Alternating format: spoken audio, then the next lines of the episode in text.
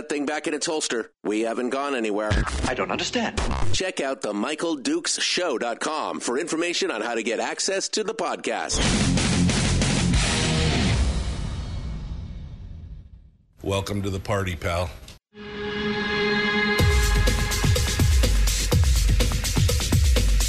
The, the Michael Dukes Show. The greed and the entitlement is astounding to me. What more could you want from a low budget radio program? This is a dumpster fire. That was just BS.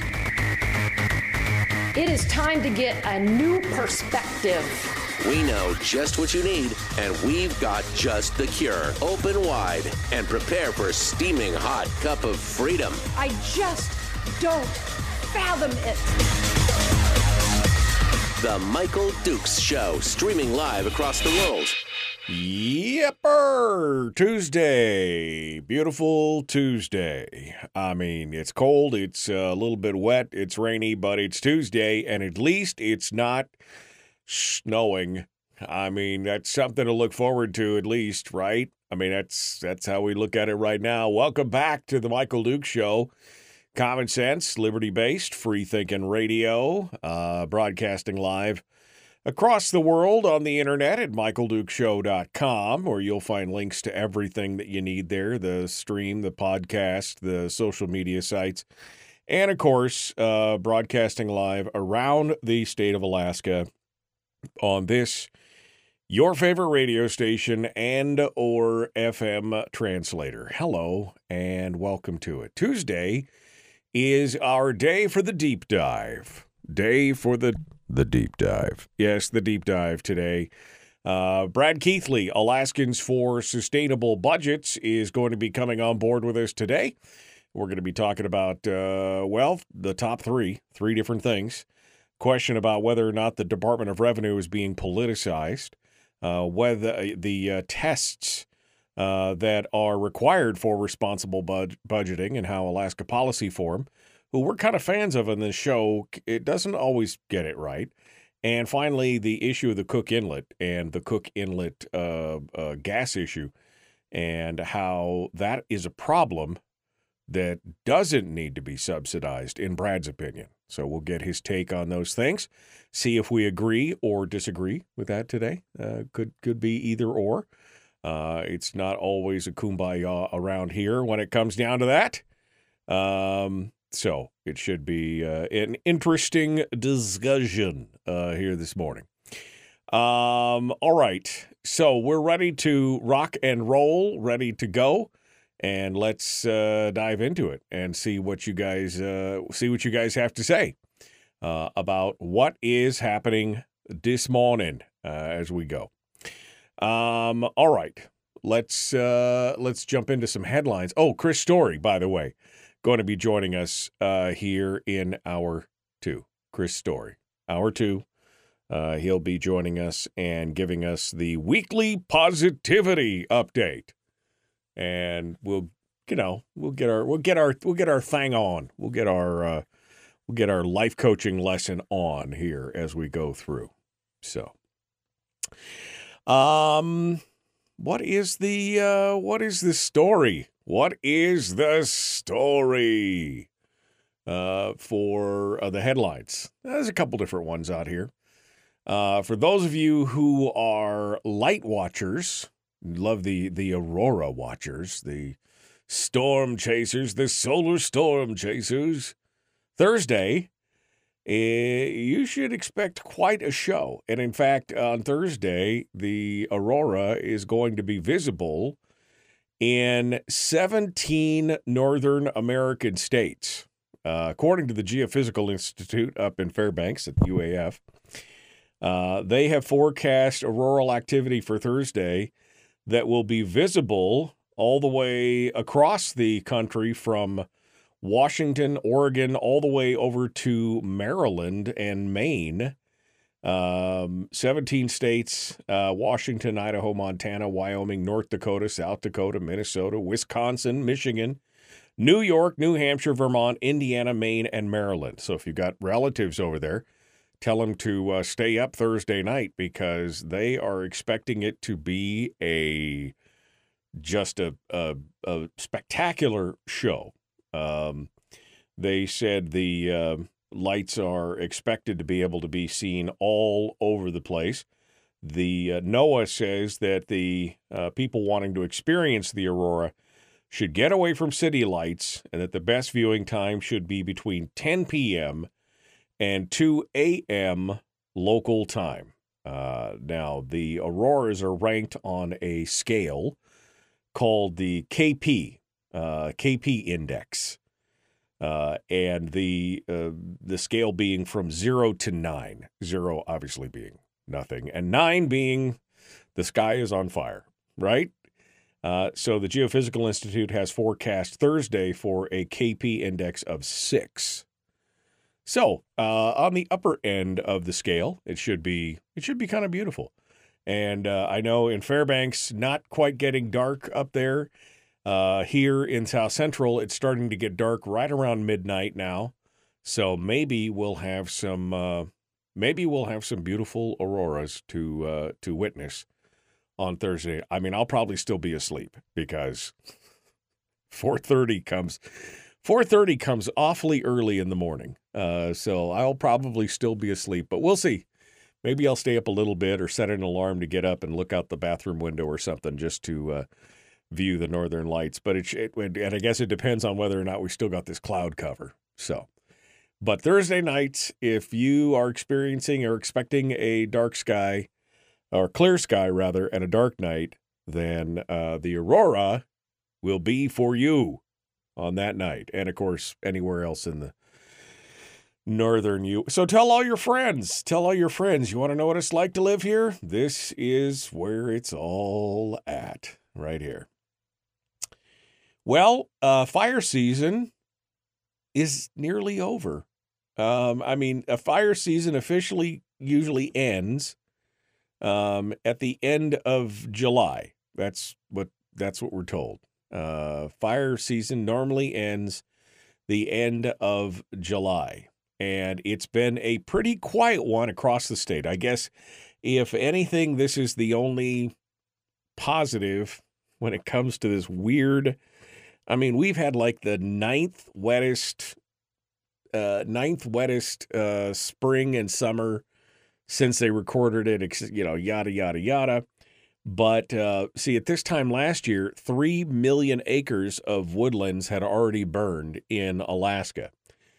As of this time last year, as of this year, as of Monday, yesterday, only 1,500 acres had burned. That's a significant difference. Um, the state has responded in uh, in total this season to 151 different fires, and currently um, stands at level one preparedness. At this moment, there's only one fire that's actually being staffed by uh, forestry and firefighting people, and that is the Lake George fire off the uh, highway between Delta and Tok. Um, but the fires have been quiet. The rain, on its other hand, has been anything but. Here in South Central, we've experienced the seventh wettest start to the summer, and it has been the wettest summer in nine years. Um, with the current weather pattern, it's believed that the fire season's not going to pick up. And according to the National Park Service, the Alaska fire season, as I said earlier, ends in late July. Um, the low fire season's been a blessing for other areas in North America. Canada is currently undergoing a historically active fire season. Uh, on the federal level, Alaska has been able to send 100 firefighters and support personnel to Canada to help. That includes the hotshot crews that are normally very busy here in the state, um, and it's been uh, it's been a good uh, it's been a good year for that. But yeah, normally three million acres by this time, only 1,500 acres this year. So uh, there's a silver lining. Every cloud has a silver lining, and that's where they are right now. It'll be fine. Don't worry about it. Um, do I have time to talk about this? I don't have time to talk about. I would love to, um, but I just don't really have time to get into it and do it justice. I guess I will mention this because uh, I saw that uh, I saw that this was happening, and for those of you who are traveling down in the uh, uh, Skagway area or doing some things. Maybe you're planning on hiking the Chilkoot Trail this year. Uh, this may or may not have an effect on what's going on. A union representing the operators, engineers, and brakemen of the White Pass and Yukon Railroad um, have decided that they are going to strike. The uh, the union uh, authorized a strike towards the beginning of the month, citing years of unaddressed complaints from the White Pass and Yukon route railmen. Uh, the general manager of the uh, union said the it's been six years since they've had a any kind of raise or an increase. Which to which I said, well, welcome to the party, pal. Um, anyway, they said the uh, the railroad has been doing some changes and some things, and they're actually accusing the railroad of wanting to essentially eliminate the brakeman position, which apparently would be uh, uh, dis- dis- disadvantageous to uh, many uh, who are there. The union won't be able to officially go on strike until a 30 day cooling off period is completed. The union and the company were assigned a national mediator, but discussions ended in a stalemate. They're still hoping that they can come to some kind of agreement.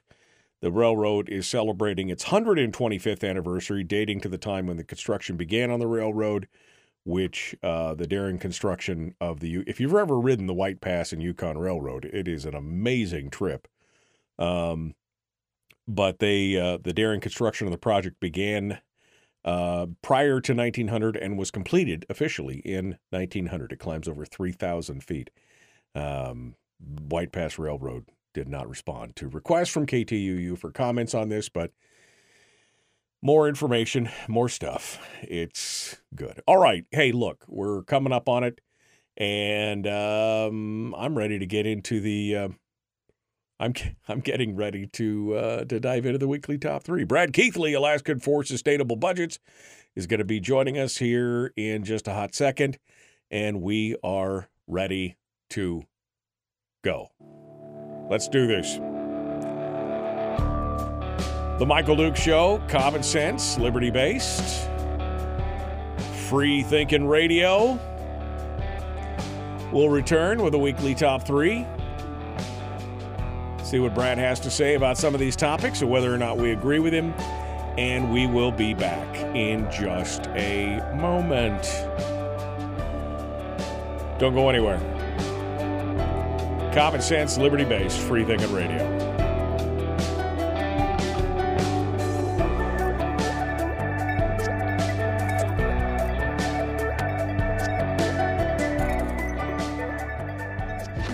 If you missed the show, you can listen to it on your time with Dukes on Demand. Oh, and it's free. Like America used to be. Streaming live every weekday morning on Facebook Live and MichaelDukesShow.com.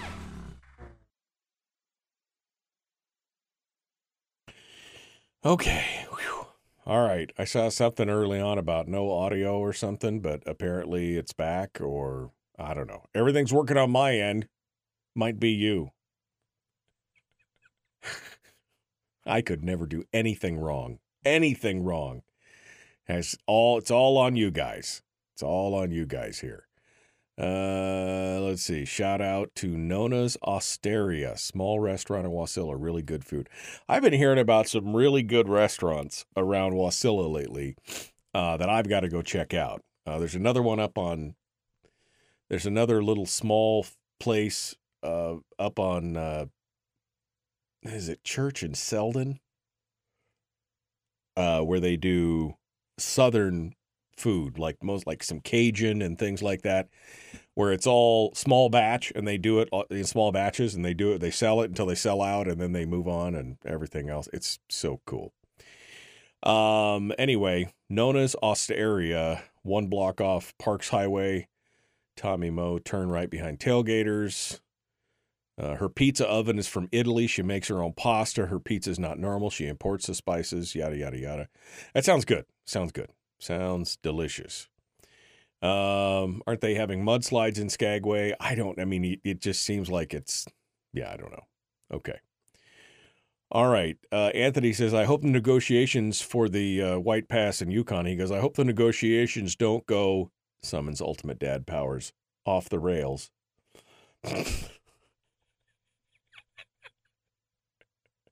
I can't. I can't wait. I can't. I can't wait. You don't get bumper music. Yeah, I've got the bumper music. You guys are not getting the bumper music. That must be why you weren't hearing the uh, why you weren't hearing the uh, uh, thing. Everybody else is getting the bumper music except for you. So let me shut off the bumper music, and I'll turn it back on, and we'll see if we can get it. All right. I see Brad's in the. Uh, he's been patiently waiting. He's just been patiently waiting. I should probably bring him on board because you know uh, good morning, my friend. How are how are how are you doing? How's life in the how's how's life in the world out there? Michael, I'm doing great. I'm in. I'm still in Ireland, so I'm I'm doing fine. You're doing fine. What? Geez, what is it like? Uh, midnight there or something like that? It's no, it's it's like three twenty in the afternoon. Oh, okay. This is actually the, a civilized a civilized hour. This is a civilized time for you. All right, good. All right. Um, Whew. All right, I'm ready here. Let me just see if the listeners are actually hearing the bumper music. Uh, we'll see if they can hear that. So, so you're going to blame this on the listeners? I guess. I mean, I don't know. I got a little bumper music playing there. You guys will let me know if you heard that or not. I mean, I could hear it. Uh, the radio could hear it. Apparently, only the folks on the in- internet couldn't hear it. So that's that's how it is.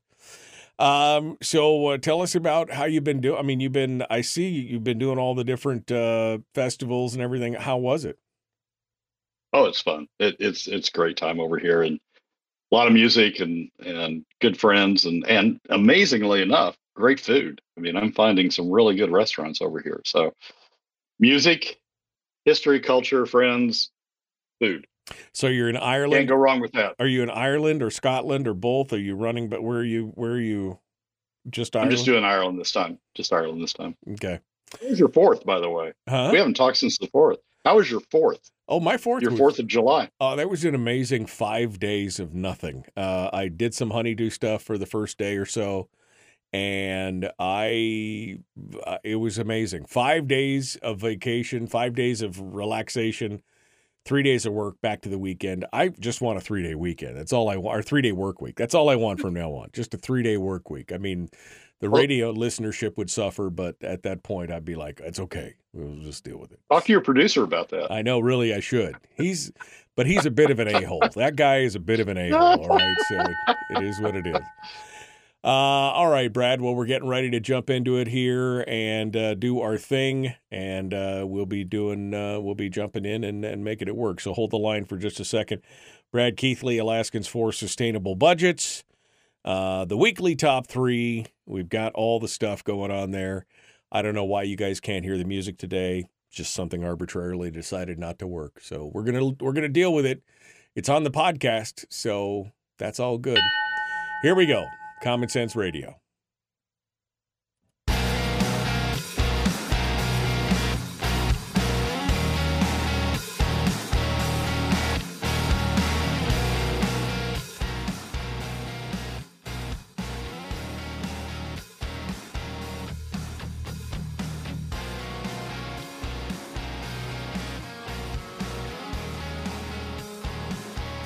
All right, welcome back to the program. We're continuing now. It's Tuesday. That means the weekly top three. Brad Keithley from Alaskans for Sustainable Budgets for the last, I guess, 10 years almost, has been coming on the program and sharing with us and talking with us every Tuesday about uh, what he sees as being uh, the three biggest things we should be focusing on in the state of Alaska. Now, he and I don't always agree, but for the most part, we're we're uh, we're we're in agreement on this stuff. Today's uh, topics are interesting, and I'm looking forward to seeing what's going on um, here. First and foremost, Brad, welcome. Thanks for calling us. He's out in he's out in Ireland today, enjoying a little Erin go Bragh or something. I don't know exactly what they're doing out there, but he is uh, he's enjoying himself uh, with the music and the food and everything else. Good morning, Brad. Morning, Michael. How are you doing today? I no complaints. I mean, it's a little rainy, but at least the world's not on fire and there's no snow. So those are my two those are my two high points for today. No snow and the world is not on fire. Uh, all right, Brad. Well, let's talk a little bit here about um, uh, what uh, you know the weekly top three and what's going on. First and foremost, there's a story of the Alaska landmine that talks about uh, the director of uh, DOR, the Department of Revenue, um, how the tax director of tax uh, had just apparently quietly been fired. And you're asking the question about the politicization of the Department of Revenue. Is that happening? And what does it mean? And is there evidence of something else going on? Uh, give us your take on this. Well, Michael, there's three positions in the Department of Revenue that are important. The commission uh, for oil and gas tax purposes. You know, our largest revenue source uh, uh, under current law. If you uh, would adhere to the PFD statute, oil and gas taxes are still our start, start largest revenue sources. Three important positions: the commissioner, obviously, the deputy director, to whom the the the uh, the tax or deputy commissioner, to whom the tax director typically reports, um, and the tax director. And those are the three key players. Now, their role is to administer the statutes, to administer the laws passed by the legislature. So we're not talking about we're not talking about changing the law here. We're talking about the roles that administer the statutes. And in my experience, and I'm sure a number of people who have dealt with uh, oil and gas in the state, uh, that administration can has a lot of flexibility. It can be fairly tight. It can be fairly broad. It can it can uh, uh, really uh, affect how much of the revenue is being collected. Since Adam Crum has been uh, named uh, Commissioner of the Department of Revenue, the Deputy Director has departed. Uh, Brian Fechter left under circumstances that weren't entirely clear. And now, last week or two weeks ago, the Tax Director, Colleen Glover, who had been there since the beginning of the Dunleavy administration, uh, was, according to the landmine report, fired. Um, and that's not good. I mean, I've dealt with both Brian and I've dealt with Colleen. They're very professional. They are solid people. Uh, Colleen is a, it, it has been there since you know four or five years since the beginning of the Dunleavy administration. Very straightforward. He basically what the job is is to call balls and strikes. Did you comply with the statute? Did you not comply with the statute? And and it's important to have somebody in those roles who are ex, who's experienced and who is a good, solid uh, uh, uh, umpire, referee that, that's calling balls and strikes. The the concern that I have is is that Adam is replacing these people because they're not uh, as friendly as he wants to the industry. Uh, uh, Brian had run in with the industry about a, a, some of the industry about a couple of issues uh, as he was uh, he's sort of the appeal process. The tax makes a decision, or tax director makes a decision, appeals up to the de- deputy director. He had a run in with the industry on a couple of issues. Colleen has had a run in with the industry on a couple of issues. Colleen's background was at Alyeska, so it's not like she's not it's not like she's coming in from out of left field or come in coming in from uh, uh, some position where you you know anti-industry position. She was with Alyeska, and she's had a couple of run-ins with industry, and and those run-ins have now been followed uh, since Adam has been commissioner with uh, with uh, their the departure of those two individuals.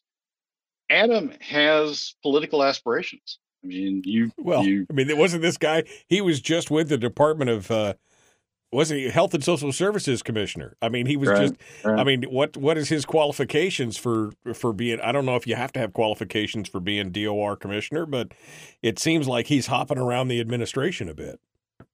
Well, and you you may recall he ran against Shelley Hughes for state senator uh, when uh, Shelley was uh, first elected to that spot. So Adam. Right has Adams relatively young, has continuing political aspirations, and has been known to have good friends in the industry, which oil industry, which is not, I mean, that's a, not a disqualifier. But when you when you couple that with with Brian's departure uh, after a couple of run-ins with industry, and now Colleen's departure after a couple of run-ins with industry, I begin to wonder.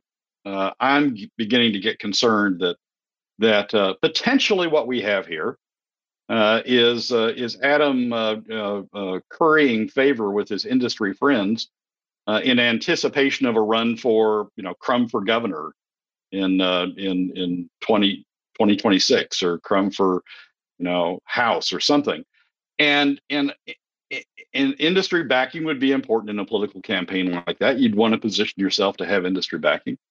And I'm a little concerned that what's going on here is is we're beginning to tilt the Department of Revenue, the administration side of the Department of Revenue, critical pieces in the administration of the oil and gas tax code. We're beginning to tilt it uh, away from calling balls and strikes and beginning to tilt it into a into a more uh, favorable uh, uh, uh operation for for industry. So it's something I Landfield's got it uh, got it identified in this week's uh, in a, in a column uh, in his in his Sunday landmine landmine column.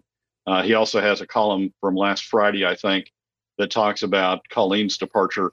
Um, it's not something that's been picked up by the rest of the press, but it's something that I think we should be concerned about and something that, frankly, I'm going to follow fairly closely from here on in. Because, again, as you said, these are the ones that decide whether or not the producers are in compliance with state law. And that is where the revenue for the state is coming in. And if they cozy up too much to the uh, producers, then obviously our revenues goes down. They're able to they have some they have some discretion and as you said, flexibility and discretion in, in the enforcement of the law, and they can decide whether or not it's feasible.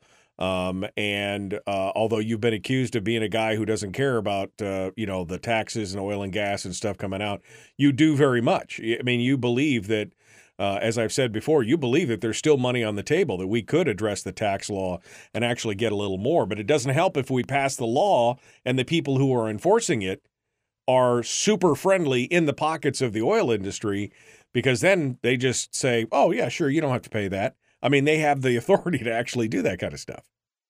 Well, yeah, I mean, no law is perfect. You, you, no law is is absolutely perfect for every situation, and so you have situations come up where you know you have uh, you have an interpretation of the law that's that's due, and there's interpretations that are you know more consistent with the law, less consistent with the law, but still within the boundary of what the what the law would provide. And that's and that's why you have a tax director. Uh, that's the person to whom the auditors ultimately report. Uh, that's why you have a deputy director, uh, deputy commissioner, uh, to to administer those those sorts of things and to call balls and strikes. And when industry takes a position and says, "Ooh, the statute really means this," to say, "No, the statute doesn't mean that." From the state standpoint, the statute means this, and that's how we're going to administer the statute. If you don't believe, if you don't agree with this, go to court or go to the go to uh, the ALJs, uh, the administrative law judges. But but this is this is the position we're taking, and it's those people, the ones that that will say, "This is the position we're taking." You don't if you don't agree with this, take us to court uh, uh, those are the people that we're talking about here: uh, the deputy right. commissioner and the and the tax director. This so you know, if, if and if they say if they say, you know, if, if industry says, well, you know, you can interpret the statute this way, and if the tax director and the deputy commissioner say, well, okay, you know, we'll, interpret it that way, you can lose you can lose revenue. And Michael, let, let's think about who that revenue is coming out of the pocket of. The way we're going, you know, PFD cuts is the marginal source of revenue. So what we're talking about is is creating an opportunity for additional PFD cuts, additional revenue coming out of the pockets of Alaska families, middle and lower income Alaska families, and sliding over the, to the industry through uh, through this sort of looser administration. This raises a bigger question, obviously. Uh, this is all happening on Dunleavy's watch. Does that mean that he is uh, I guess at this point, all in on uh, uh, on the industry. You know, being pro industry. Is he is, is does he have a he has some responsibility in what's going on here? I'm assuming because he has to sign off on it. I would imagine at some point. Well, th- these are probably decisions that are within the commissioner's uh, realm. Who uh, who fills the deputy commissioner slot probably does go to the governor. Uh, who fills the tax director slot? I'm not as certain would go to the governor. Uh, certainly, the governor can intervene and ask uh, and ask the commissioner what's going on. But I'm not. I'm not. I'm not comfortable saying that that these are coming at the direction of the governor. I mean, Colleen was there for four years, did a great job for four years. All of a sudden, in the first year of Adams' administration, she's not doing a great job, and and and she's terminated. Brian was in OMB for a long period of time before he came over uh, to uh, Department of Natural before he came over to Department of Revenue. Um, did a great job at OMB, came over and was doing a great job at DOR. Adam comes on the scene and Brian's come on.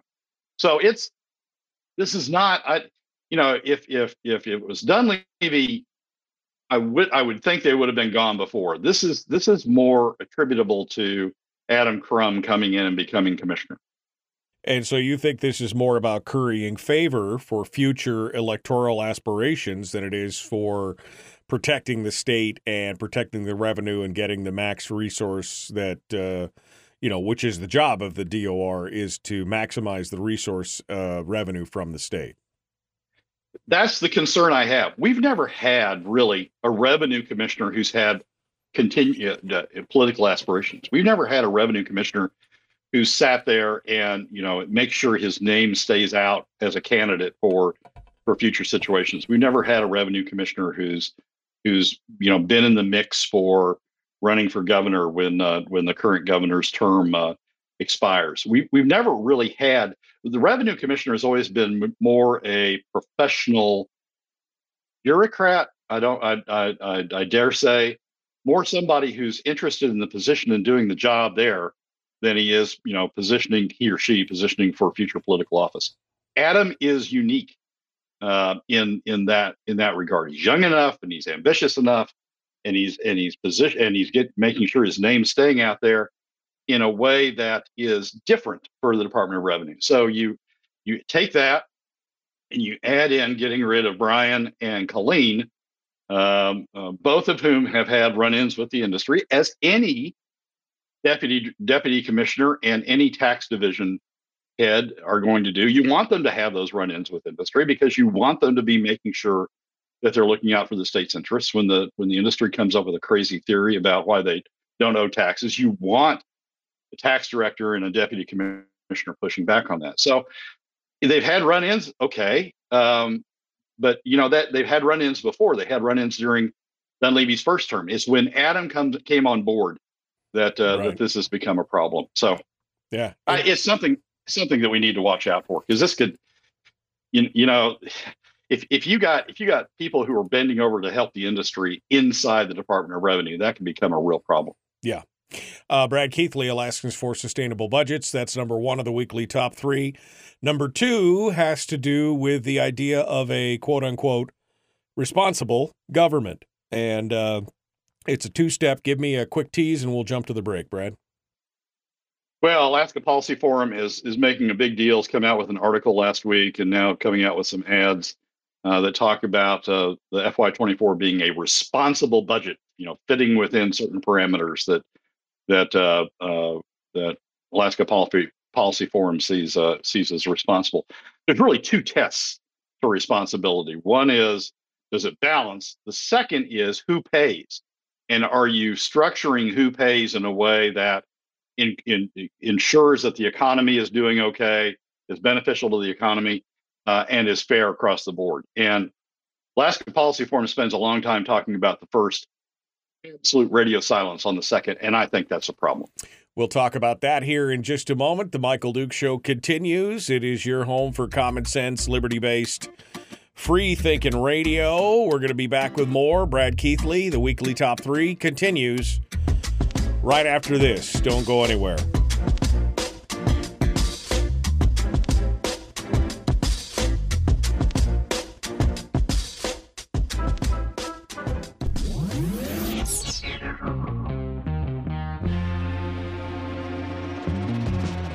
Running on 100% pure beard power. Oh, also some coffee. We dip our beard in coffee. Ha, nice beard. The Michael Duke Show.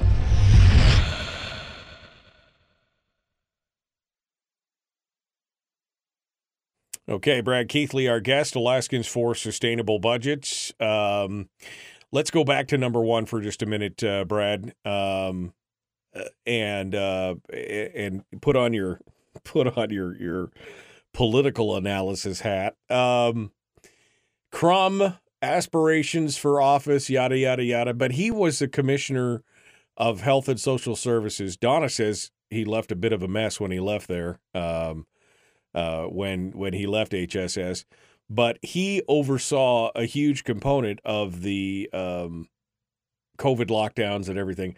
I mean, do you think he has?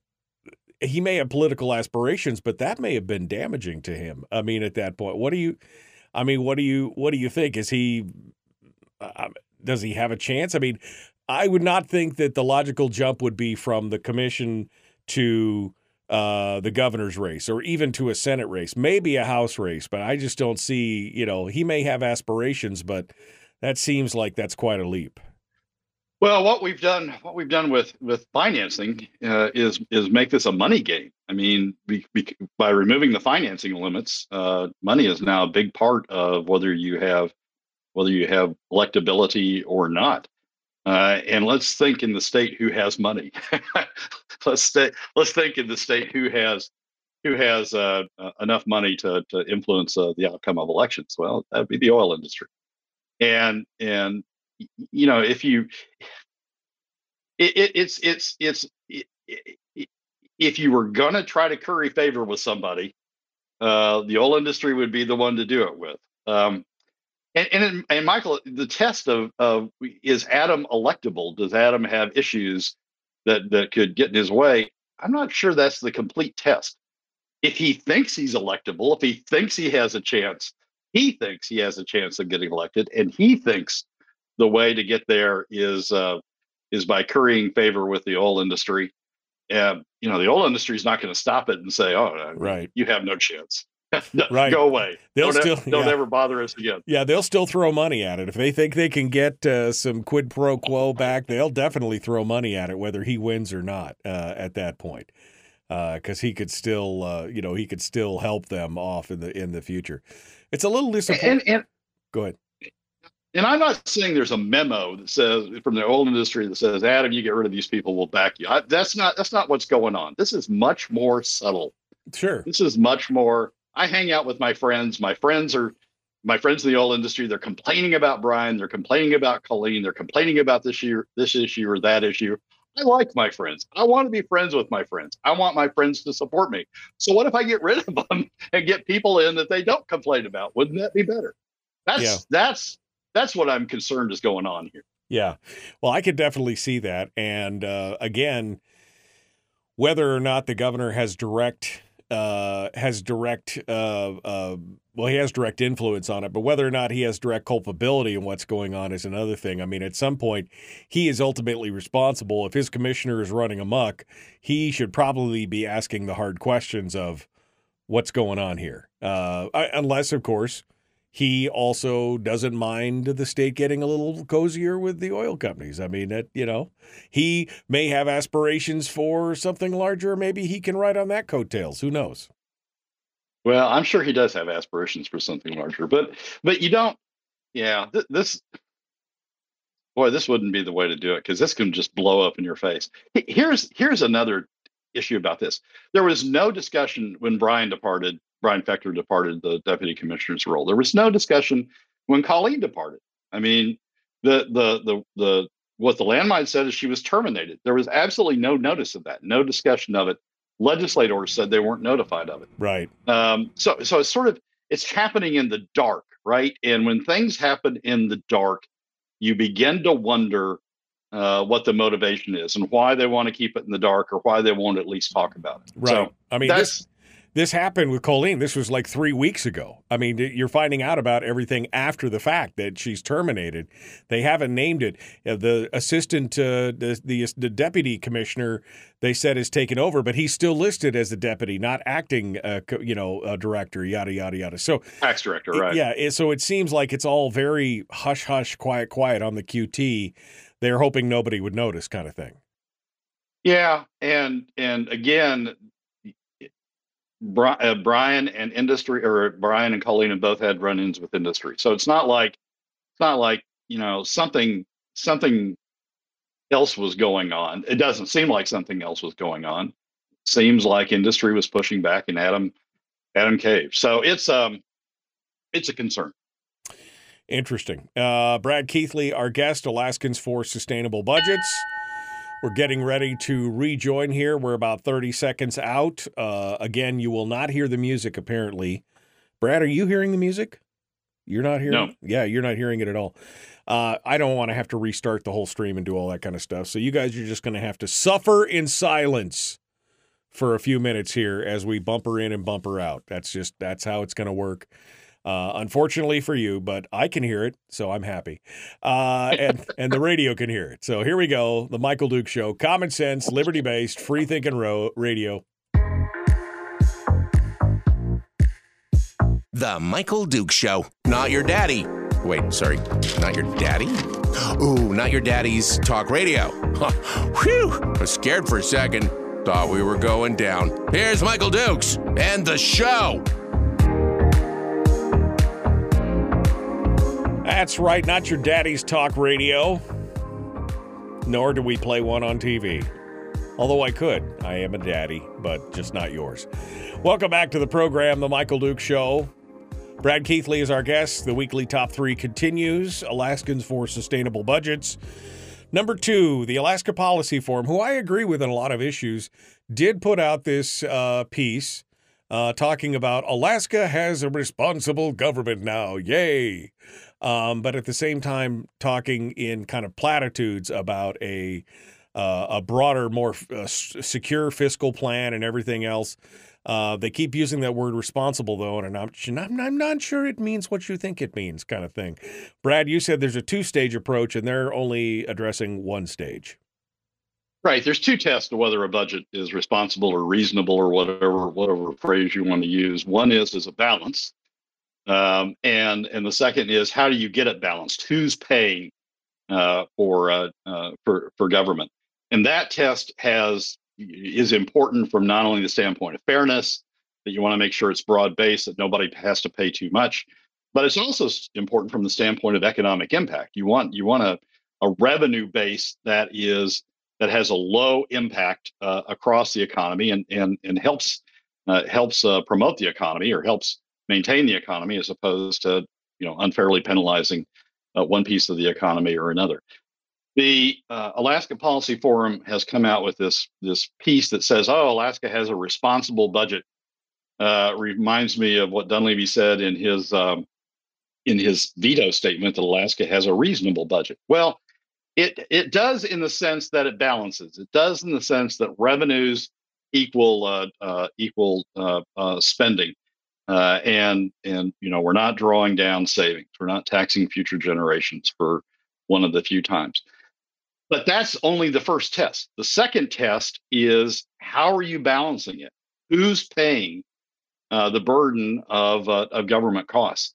And this budget is far from responsible or far from reasonable uh, in connection with uh, with with who's paying. It's being paid in in large part through PFD cuts, which are, as as Matt Berman from the ISER has told us, uh, are uh, the most regressive taxes ever uh, that fall hardest on middle and lower income Alaska families. And as ISER told us in 2016, uh, in the 2016 ISER study, has the largest adverse impact uh, of any of the revenue options on uh, on Alaska families.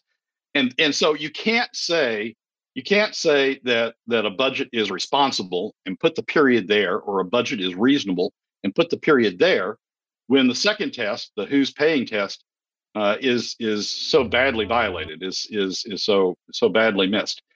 Think about it this way. Think about it if the budget was balanced through an income tax, through a progressive income tax that took huge amounts from uh, from the top 20% in order to balance the budget. Alaska Policy Forum would be all over that.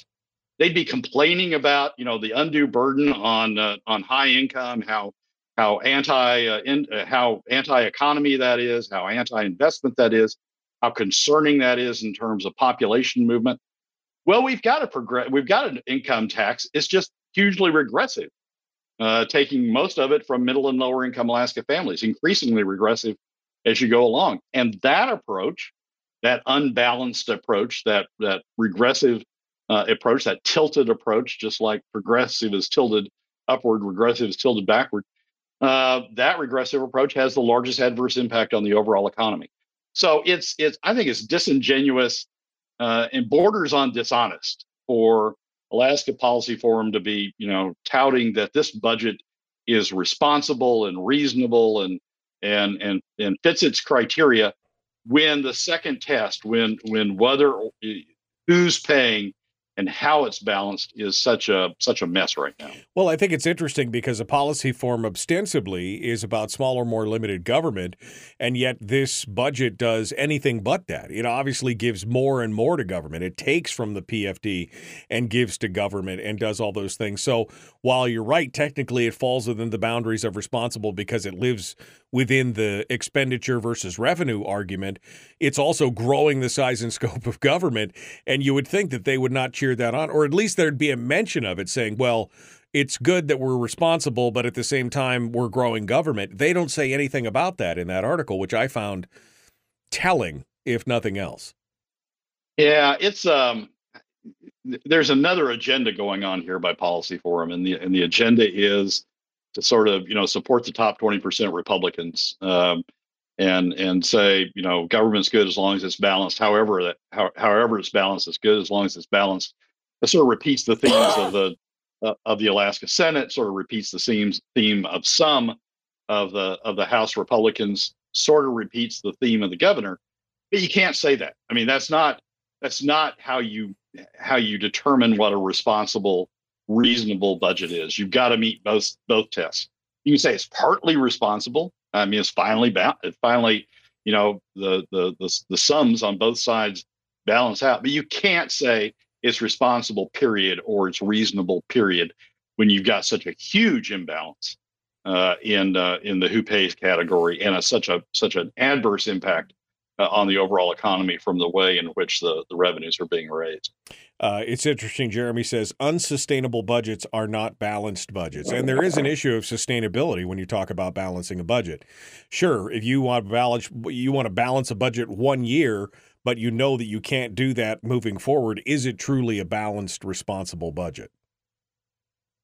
Yeah, um, yeah, and and and you know, sustainability has a lot of components. Also, one is is the economy sustainable? Is, is is the economy does the economy grow under the kind of budget you've developed? I mean, that's one of one of the concerns that we've had. Right. A sustainable budget since the very beginning. I mean, do, are you are you developing your budget in a way that allows your economy to continue to grow, that doesn't impede the growth of the economy?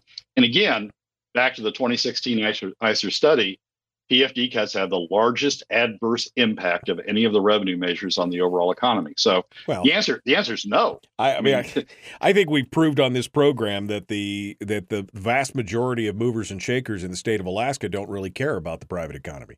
They care primarily about the government spend and the public economy, and if that's okay, then they can go home and sleep at night, and it's fine. It doesn't matter who else has to pay the price for that kind of stuff.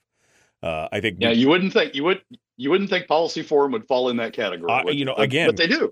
That was what was shocking to me because again, ostensibly their argument and their their whole premise is smaller, more reasonable, more sustainable governments. That's what they've talked about in other things and everything else, and being fiscally responsible and all that. And this just doesn't seem to fall in that category. A little bit, I think they've fallen into that classic trap of again no taxes, the PFD's welfare kind of thing, which is, uh, I think, a problematic approach to say the least. Um, let's. Well, it's the top twenty. It's the, it's the top twenty percent approach. I mean, yeah. what they've what they've what they've fallen into is the trap of saying the only people that count are the top twenty percent. The rest of you, eighty percent, eh, we don't care about you. Yeah, that's that's a that's a horrible place to be. Let's talk about number three, which of course is the Cook Inlet issue. Uh, the gas, uh, it's diminishing. They're talking about different alternatives. Uh, we could see an increase in the South Central area. Everybody who's on the gas system uh, in South Central could see an increase of up to a third in their costs. There's some other things they could import, they could do some things, but your whole point is don't exacerbate the problem by trying to subsidize it, Brad. We do have a problem. Uh, the Cook Inlet is, uh, in terms of gas reserves, producible gas reserves that we currently have behind pipe, um, uh, it's it's running lower. The deliver deliverability is running lower. We had this problem 10 years ago. Before then, uh, we didn't have storage. And so when you when you needed more gas in Anchorage or needed more gas for electricity, you just turned the valve, turned up the production, or brought more wells on, brought increased production from from wells that you had turned down, uh, and met the demand. Ten years ago, we didn't have enough deliverability to meet winter peak, so we built storage to store gas in the summer, store excess surplus gas in the summer, and then bring that out of storage like you would have a super well, bring that out of storage uh, in the winter to meet deliverability. Now we've got a problem that there's even with the storage fields, there's not enough gas being produced to to meet the winter peak uh, from a combination of the gas fields uh, and the storage. So that that's we've definitely got a problem. Uh, there are solutions to it. There's a there's a study group that's been looking at it. Uh, they've outlined solutions of bringing in LNG in a, in different ways, uh, including uh, floating LNG, uh, floating regas units, which is what Europe used when Russia cut off Europe. Germany put in a bunch of floating regas units, and that's how they've met their their demand. Another is reversing the Kenai, the old Kenai LNG facility, to bring gas in through the bring gas back in through the old Kenai LNG facility. And then they and then they've talked about a couple of pipe options. One is a bullet line uh, that would come down from the north, bring gas down from the North Slope solely for Fairbanks and South Central. Uh, and the other is the big uh, LNG or the big uh, uh, gas line that we've always that we've talked about forever. Uh, that would that would drop off gas in South Central and drop off gas in Fairbanks as part of as a part of big the big export exportation uh, program. All of those have costs associated with them.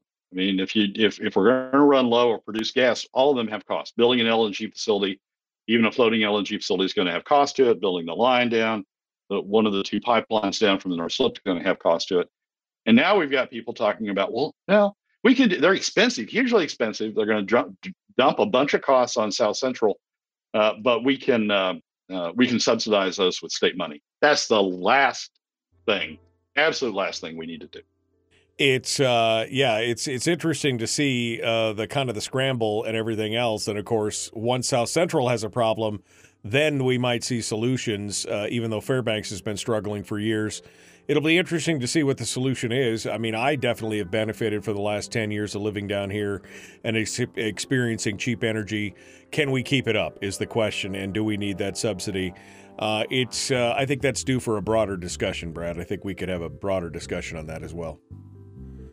And, and we will as this goes along, but I want to get it surfaced as an issue early on because I, the last thing we need is to get a big, you know, rolling support system for subsidies rolling into the next legislature. Brad Keithley, Alaskans for Sustainable Budgets. Thank you, my friend. I appreciate you coming on board. Michael, as always, thanks for having me. Folks, we're out of time for this segment. We got more coming up. The Michael Duke Show.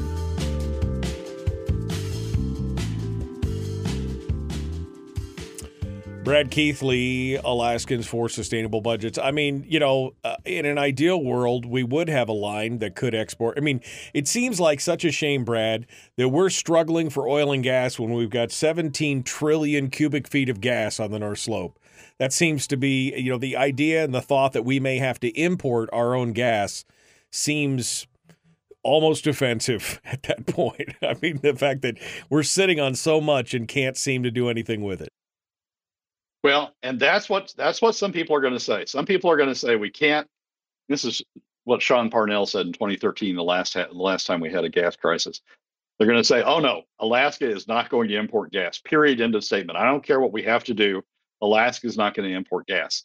Well, last time that he made that statement, we spent a whole bunch of money in terms of tax credits to encourage uh, the Cook Inlet producers to go out. I mean, essentially subsidize them to go out and explore for uh, additional gas. And we did get additional gas supplies out of that, but it was at significant cost to the state treasury. Um, this time, we're going to have the same sort of reaction. Yes, we, uh, Alaska can't have imported gas into it. Well, it's economics. I mean, the economics are the big line. The big export line is hugely expensive. We can't find anybody in the globe yet uh, that wants to that wants to you know do the deal with us for uh, for gas from the huge export line. The bullet line, just bringing gas down just solely to Fairbanks and, and South Central, is even more expensive on a on a per unit basis. Uh, uh, even more expensive than the, than the big line. So it's um the economics are the economics are are are bad to to to find our own uh, find our own gas. Somebody's going to pay for it. I mean, it's if we do those and we subsidize them, again, what's the marginal source of revenue in the state? It's PFDs we're going to be taking it out of the pockets of middle and lower income Alaska families uh, to subsidize uh, subsidize you know making life a little more tolerable for people in South Central. That's we ought to follow the economics. The economics are likely going to lead us to LNG. Yeah, it's it's odd that we got all this gas up north and we're going to be importing LNG, but that's what the economics say. That's what the that's what the dollars and cents say. And and we ought not to deviate. Well, we ought not to try to override that by saying, well, the state will just pump bump punch in a bunch of money uh, to try to uh, try to make it uh, lower cost.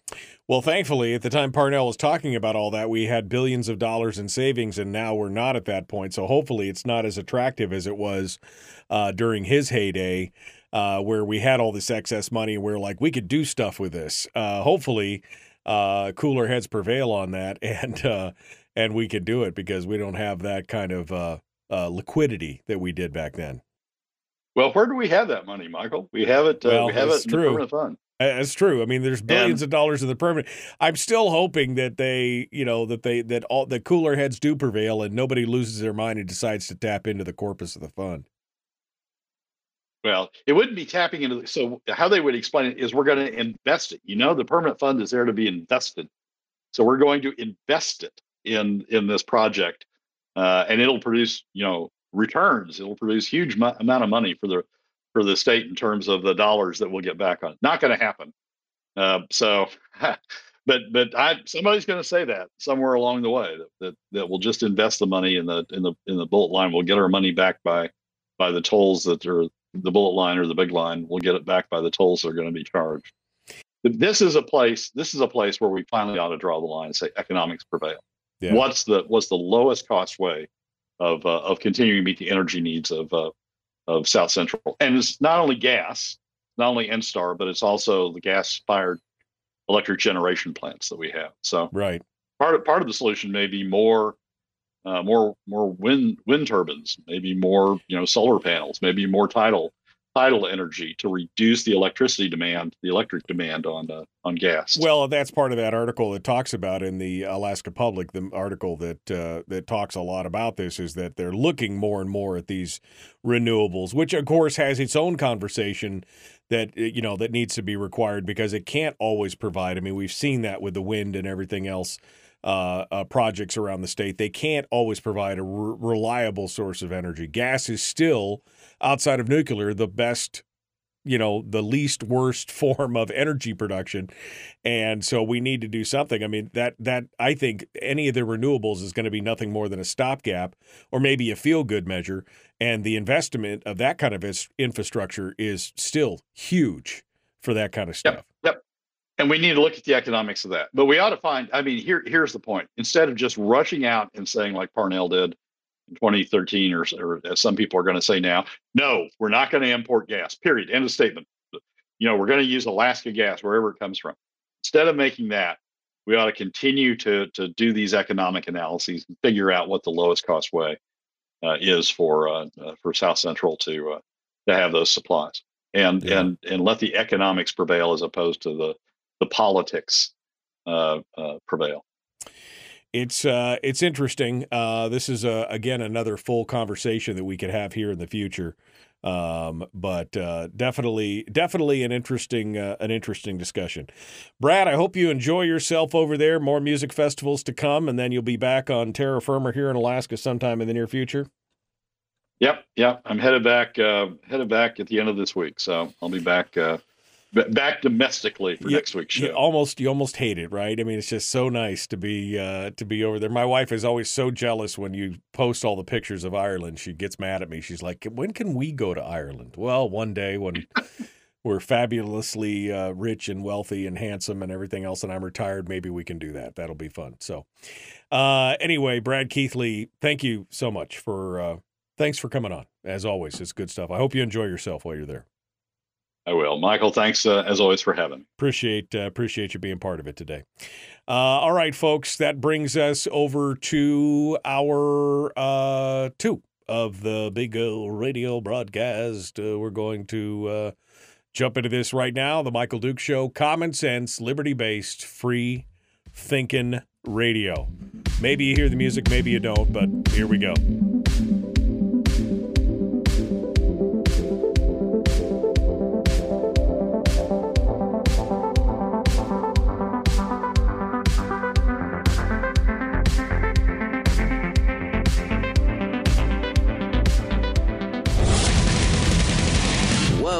Buddy, put that thing back in its holster. We haven't gone anywhere.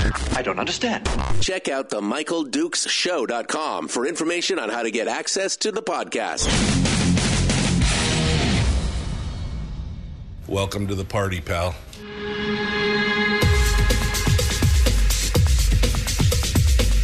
The, the Michael Dukes Show. The greed and the entitlement is astounding to me. What more could you want from a low budget radio program? This is a dumpster fire. That was just BS. It is time to get a new perspective. We know just what you need, and we've got just the cure. Open wide and prepare for a steaming hot cup of freedom. I just don't fathom it.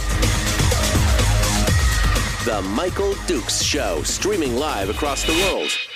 Yep, live around the world on the internet at michaeldukeshow.com and across the state of Alaska on this your favorite radio station and or FM translator. Good morning and welcome to the program, hour 2 of the big radio broadcast and we are ready to go for today. Hour 2 just finished up with Brad Keithley for uh, from Alaskans for Sustainable Budgets talking about the weekly top 3. Uh, it was a uh, it was a good discussion, good and fun, fun and good discussion. If you missed it, you can go back and pick it up on the podcast and uh, talk about it there, and and uh, watch it, listen to it, love it, learn it, do all that stuff.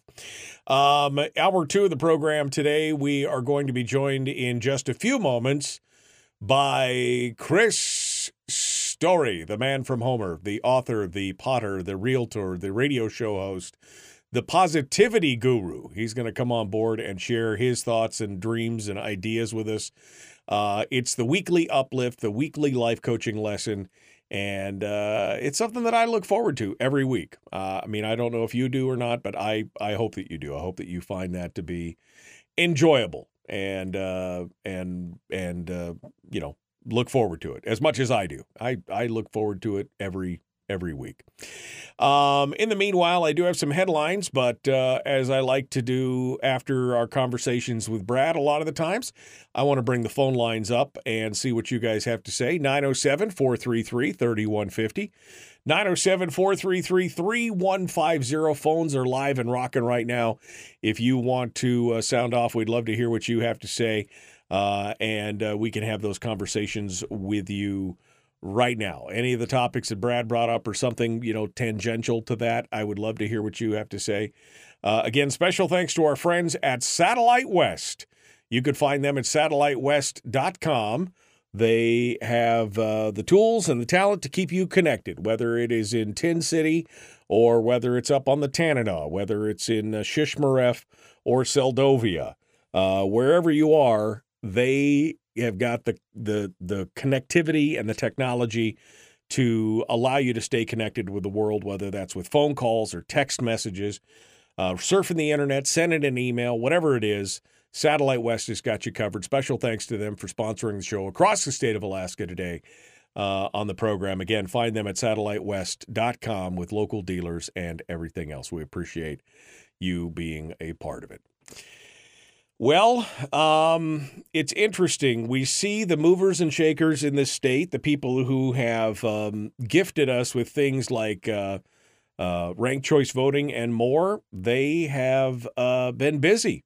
Not only have they been, uh, not only have they been pushing and uh, and continuing to defend the ranked choice voting uh, issue, they are moving on to some other ones as well. They're starting to talk a little bit about some new issues that could be on the ballot uh, through Citizens Initiative. They, uh, you know, I, I don't know if I want to accuse them of weaponizing the uh, the uh, ballot measure system or not but it is a possibility. Andrew Kitchenman over at Alaska Beacon has got an article up talking about this.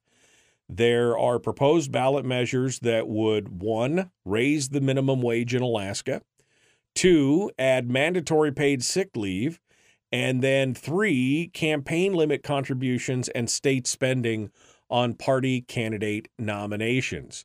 Uh, the first one would make a series of changes to state labor law. Uh, it would uh, raise the hourly minimum wage, which is currently at $10.85, to $13 starting July of next year. A year later, it would go to $14, and the year after that, it would go to $15, and then adjust according. It would have a locked in uh, inflation adjustment factor uh, after that. It would require anybody who employs 15 or more employees to offer 56 hours of unaccrued paid sick leave as well. So that's seven full days of accrued paid, not unaccrued, sorry, accrued paid sick leave. Uh, smaller employers, anything with less than 15 employees, would have to offer 40 hours of paid sick leave. And it doesn't say here in the article whether that's for full time or part time staff or whatever. But I can tell you, uh, as a dad with a couple of uh, uh, teenagers and, and young people who are out there working, um, they're already having a hard enough time uh, trying to. My kids are already having a hard enough time trying to make enough money to, you know, they're going to have two jobs to live because they can only get, in most cases, a part-time job that will pay 30 to 35 hours a week because nobody wants them to go full time to have to pay extra benefits and everything else. So it becomes a very difficult situation. Although I don't think that going to the ballot box with this makes a lot of sense. The measure would also bar employers from requiring workers to attend meetings on religious or political matters unrelated to their work, which I guess that makes sense.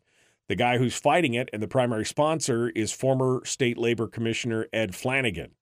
Uh, he said that the fight for 15, which is what this is part of, took off soon after he and others proposed the state's last large minimum wage increase, which passed with the voters in 2014. Um, the, uh, of course, which is supported by the AFL and the CIO uh, as well. Joelle Hall is quoted in the article saying they support the measures, obviously, uh, and uh, she's excited to see that. Another measure that is being put forward this week uh, would reinstitute campaign contributions limits. Now, those, remember, were struck down by the courts, uh, basically saying that they were too low. But since the court couldn't set a, I mean, not that I'm complaining, the court couldn't set it, it basically meant that those contributions for this last election cycle have pretty much been unlimited. Um, the ballot uh, question that was submitted earlier this year uh, was withdrawn after the Department of Law raised some concerns about the provisions.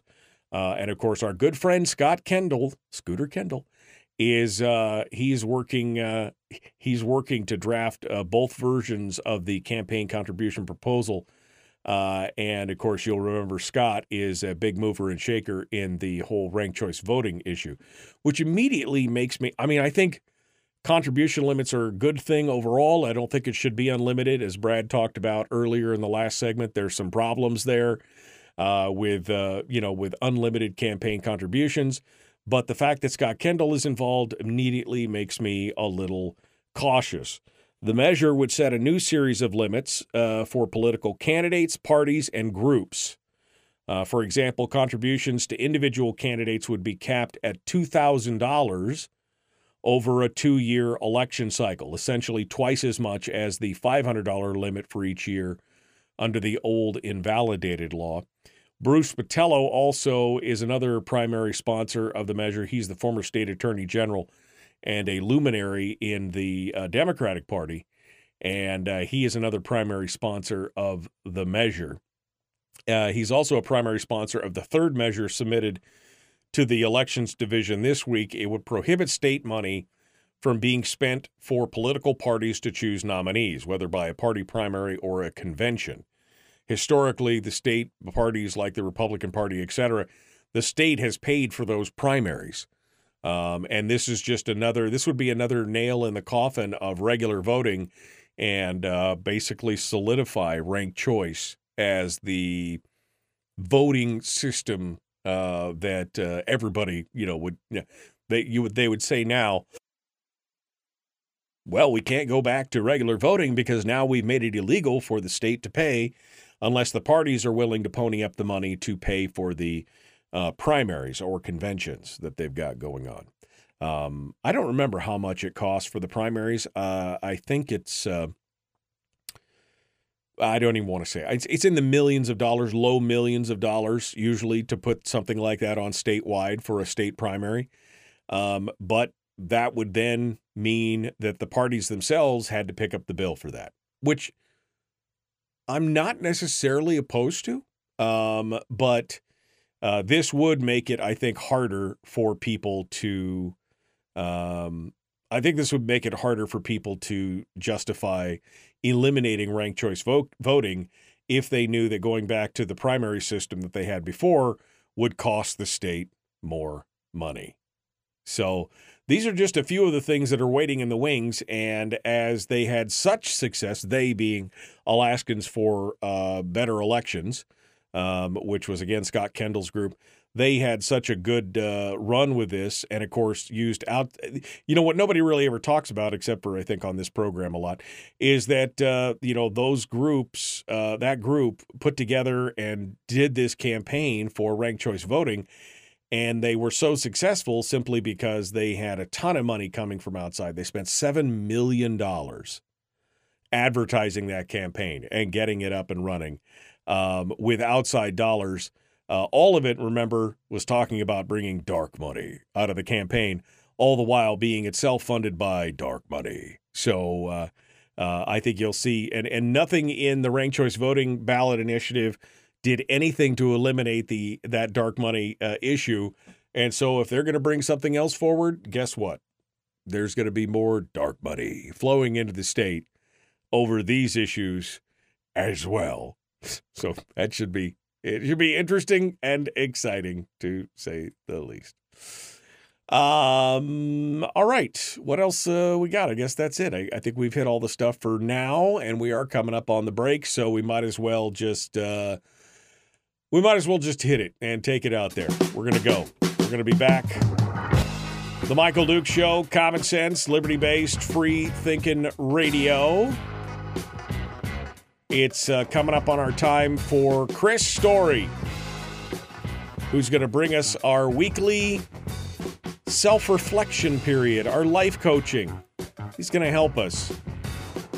Uh, it's one of the segments that I look forward to every week uh, over here on the program. I hope you enjoy it as well. So, up next is Chris Story with our positivity break. We'll be back with more here in just a moment. It is The Michael Duke Show, common sense, liberty based, free thinking radio. Back with more right after this.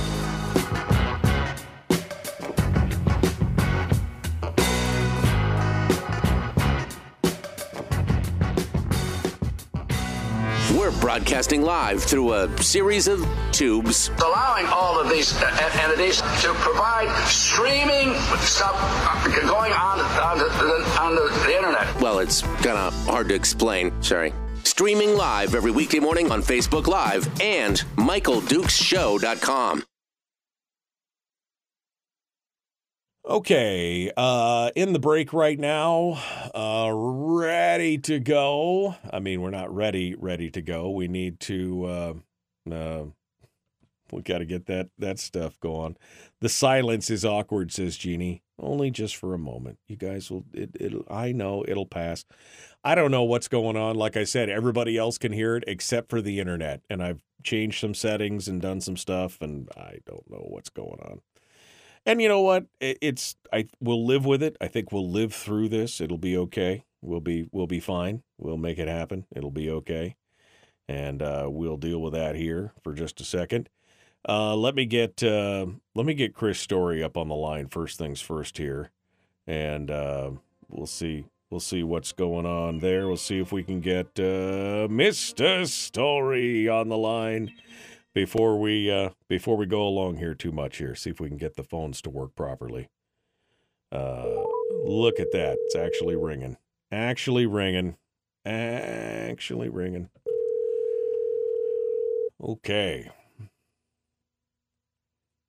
Burp, burp, burp, burp, burp, burp. Good morning, Michael. Hello, my friend. How are you?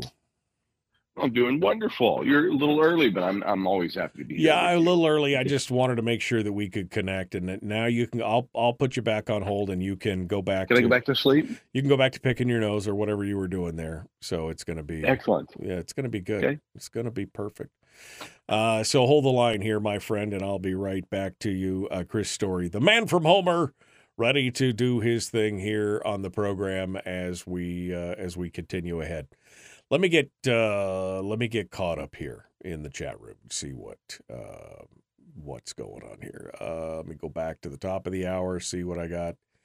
Uh, Harold, all all the unsolicited advice in the world, uh, as usual. Uh, Brian talks about coal, um, which would be fine, except for everybody is so anti-coal right now. They're, I mean, they're trying to shut down the power plant in Healy to that feeds Fairbanks right now. I mean, you know, they just want Fairbanks to be more and more. I think they just want to force people out of Fairbanks. Between that and the fact that they want to make everybody in Fairbanks use ultra low sulfur fuel, um, which has a significant um uh, jump up in there.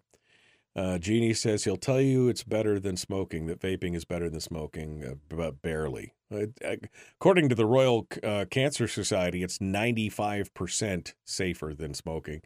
But I don't really care. Uh, it's my choice. You guys, you know, don't drink, don't smoke, don't watch retarded TV. Whatever you guys do, it's on you. I don't care. You guys can do what you want to do. Um, let's see, like a bear in the woods. Do we even have anthracite coal up here? It's mostly bismuth coal.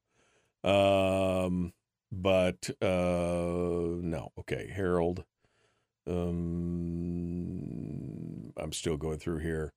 Uh, wanted to feed them the plant demonstration product. Kids need to get out of Alaska, keeping the hares, leaving them in the fish tank. Go see the world, says Jeannie. I mean, I think if kids want to move outside, that's uh, you know, there's opportunity. There is opportunity here. I would agree that it's not as great as it is down in the lower 48. Um, Jeannie says Seattle has been 15 an hour for five years and has a sick pay program paid for by a payroll deduction similar to unemployment. You have to contribute for one year before you can claim the benefit. I don't know if that's exactly what the details of this one are uh, as well, but we'll see. Um, and I don't know why this is Timothy says the mandatory minimum wage, the market already pays more than that. I mean, you can go by almost any fast food restaurant down here in South Central and see that they're advertising hiring help at 15 an hour already. So I don't know exactly why they want to know that. Terry agrees with what I said, which was if Scooter's involved, you know it's a bad deal. that's that's the whole thing. Uh, if Scooter is involved, it's immediately suspect. That's what it all comes down to.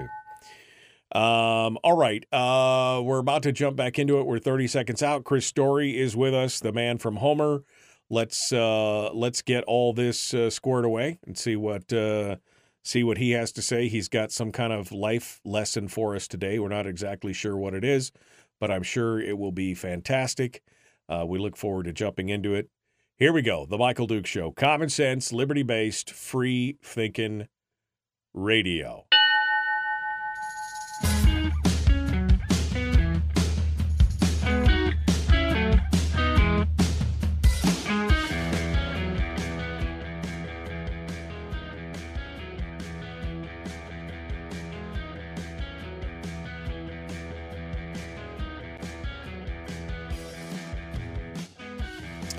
All right, welcome back to the program. Thanks for continuing with us. Uh, the Tuesday edition of the show, and as usual, it's one of the segments that I look forward to the most. Uh, it may not be, I don't know, the most popular with everybody because, you know, it seems like everybody who's on talk radio, all they ever want to talk about is the politics and the problems, and it becomes like the daily bitch session over something.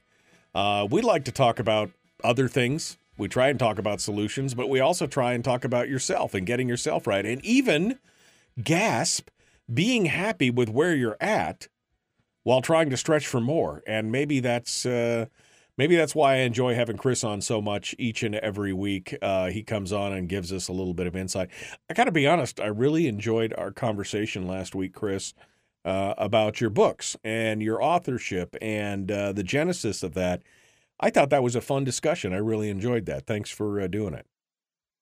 Well, and I will say this, Michael, that um, I watched the sales tick up that day and the following day, and I have to say thank you. I think it was Oh. interesting to see a corollary. I and that's not why we discussed it, but I thought, well, that's an interesting impact because when you do know more about the genesis of a piece of art, or even kind of what what's you know what it might look like or sound like, uh, people are more interested. So I appreciated the opportunity. I had a great time as well. Yeah, no, I thought it was. It's always interesting, especially to see a little bit of a different side of a guest um, who normally comes on to do one thing, but then you kind of pivot and show some of the other stuff.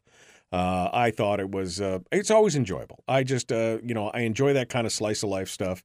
Uh, I don't do it as much on this program as I should, uh, simply because I enjoy it more. Uh, but we'll, we'll, we're working on that. We're working on that. I've, I'm working on Mark Cameron right now is supposed to be, I mean, he's super busy right now, but he's supposed to be working on a list of Alaskan uh, authors for me so that I can do more interviews with uh, uh, Alaskan authors, or as I did with James Bartlett the other, uh, a couple months ago, uh, authors who are writing about Alaska, which I think is uh, also an interesting topic. But, you know, it's, There's a great guy uh, called John Mooallen, John Mooallen, like the cow, Moo Allen. and he wrote a book called um, Oh shoot, I can't remember. It's here in my library. Uh, oh, Chance, Chance. Yeah, I think it's anyways about a radio, a gal. It was KFQD, I believe, in Anchorage during the '64 earthquake was maybe the only station to still remain on the air, and her her broadcasting all the way through the '64 earthquake. And uh, he, you would enjoy talking to him. I've had him as a guest, and I just reached out to him not that long ago, and I said, John, thinking about your book, wow, it would make an incredible Netflix series or a Hulu series, or Right. which is the least evil streaming network, and um, and do it there. It is so incredible. It's so well written. It is like a um, it's a story. I mean, my had, I had a lot of family here in Alaska at that time. I had no clue about this sl- slice of it through the eyes of this one woman who um, saved lives, connected people. I mean, radio was really the hero of the story, but it's also Alaska, Alaskans right. stepping up, and it's a great book. I'll send you his contact. You'd Yeah, send me his conversation with him as send me his contact info. I'd love to love to have a conversation about that. It'd be interesting.